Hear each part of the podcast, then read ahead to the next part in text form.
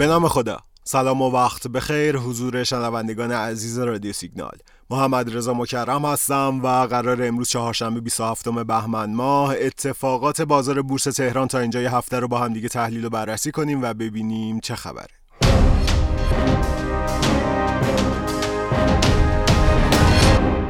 اگه پادکست قبلیمون دوشنبه 25 بهمن رو شنیده باشید در جریانید که بازار بورس سه روز ابتدایی هفته رو با نوسانات محدود در کانال یک میلیون و هزار واحد پشت سر گذاشت. شاخص در حالی که شنبه و یک شنبه روندش نزولی بود با افزایش توان تقاضا در روز دوشنبه تغییر جهت داد و دوباره بالای سطح یک میلیون و هزار واحد قرار گرفت. در پایان معاملات روز دوشنبه 25 ارزش صفهای فروش در پایان تایم معاملاتی نسبت به یک شنبه 40 درصد کاهش داشت و به 67 میلیارد رسیده بود. از طرف دیگه ارزش صفای خرید نسبت به روز یکشنبه 5 درصد رشد داشت و به 180 میلیارد تومان رسیده بود. در این شرایط اصطلاحا میگن بازار با مازاد تقاضا بسته شده و مقدار این مازاد هم از اختلاف ارزش صفای فروش از خرید به دست میاد. یعنی برای روز دوشنبه ارزش صفای فروش که 67 میلیارد رو از ارزش صفای خرید که 180 میلیارد تومان بوده کم می‌کنیم میشه 113 میلیارد. که اصطلاحا میگن بازار با مازاد تقاضای 113 میلیارد تومانی بسته شد. دوشنبه پنجمین روز متوالی بود که بورس با مازاد تقاضا بسته شد.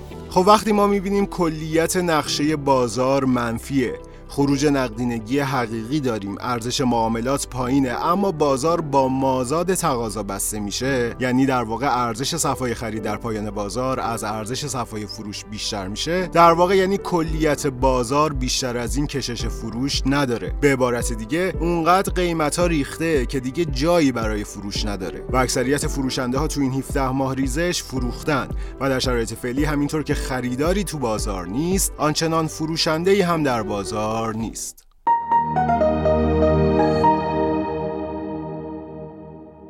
در این یک سال و نیمی که از ریزش بورس در مرداد 99 میگذره بیشتر از 75 درصد نمادها ریزشی بالاتر از 50 درصد داشتند و بیشتر از 100 نماد ریزشی بالاتر از 80 درصد رو تجربه کردن شاید برای خیلی از مسئولین این اعداد صرفا یه عدد بی اهمیت باشه اما برای بسیاری از مردم این اعداد نشون دهنده نابود شدن سرمایه هاییه که برای به دست آوردنشون سالها زحمت کشیدن و خونه دل خوردن. درسته که نوسان جزی از ذات بازار سرمایه است. اما بقیده خیلی از فعالین بورس همه دلیل ریزش اخیر رو نمی‌تونیم به ذات بازار مربوط کنیم. خصوصا اگه این ریزش با دعوت عمومی مردم به بورس همراه باشه. دعوتی که تا روزهای قبل از ریزش پرقدرت ادامه داشت.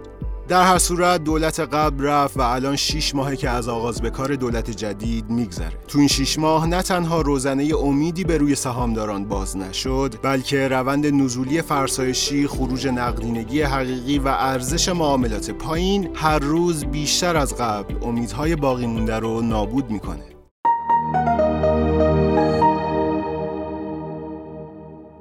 اما امروز چهارشنبه 27 بهمن در آخرین روز معاملاتی هفته یک بار دیگه شاهد نوسانات محدود شاخص کل بودیم. افزایش فشار عرضه ها امروز نتونست شاخص رو مثبت نگه داره و در حالی که 61 درصد نماد کاهش قیمت داشتن، شاخص 7 درصد معادل 846 واحد ریخت و در عدد 1 میلیون و 282 هزار واحد هفته رو تموم کرد. شاخص هموس هم امروز رفتار مشابهی داشت و 7 درصد کاهش داشت. امروز 13 همین روز متوالی خروج نقدینگی حقیقی ها بود که با افزایش 100 درصدی نسبت به دوشنبه به عدد 337 میلیارد تومان رسید. نمادهای فملی، اتکای، فزر، شتران و شبندر بیشترین سهم رو در خروج پول حقیقی داشتند. ارزش معاملات خرد هم همچنان مثل روزهای گذشته در کانال 2000 میلیارد تومان قرار داره و نشونه ای از بهبود دیده نمیشه.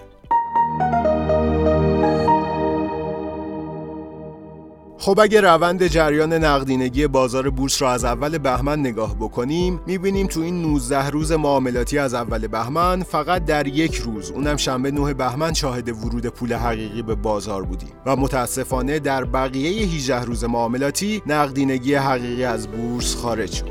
مجموعاً از اول بهمن تا امروز چهارشنبه 7412 میلیارد تومان نقدینگی حقیقی از بازار خارج شد. یعنی به طور میانگین روزانه 390 میلیارد تومان پول حقیقی از بورس خارج شد. این رقم به نسبت دی ماه 33 درصد افزایش داشته. بیشترین میزان خروج نقدینگی حقیقی هم در روز یکشنبه 17 بهمن در حدود 1410 میلیارد تومان بود. از نظر تکنیکالی اتفاق خاصی نسبت به روزهای گذشته نیفتاده و هنوز حرفهای گذشته صادقه. همونطوری که در پادکست قبل گفتم مهمترین حمایت های شاخص در حدود 1 میلیون و 245 تا 1 میلیون و 250 هزار واحد قرار داره و تا زمانی که این ناحیه حمایتی حفظ بشه می‌تونیم امیدمون رو به صعود حفظ کنیم. دوستانی که تا این سطوح سهامداری کردن الان دیگه وقت فروش های هیجانی نیست. و دوستانی هم که در این سطوح قصد خرید دارن توصیه میشه حتما با رعایت حد ضرر و به صورت پله باشه.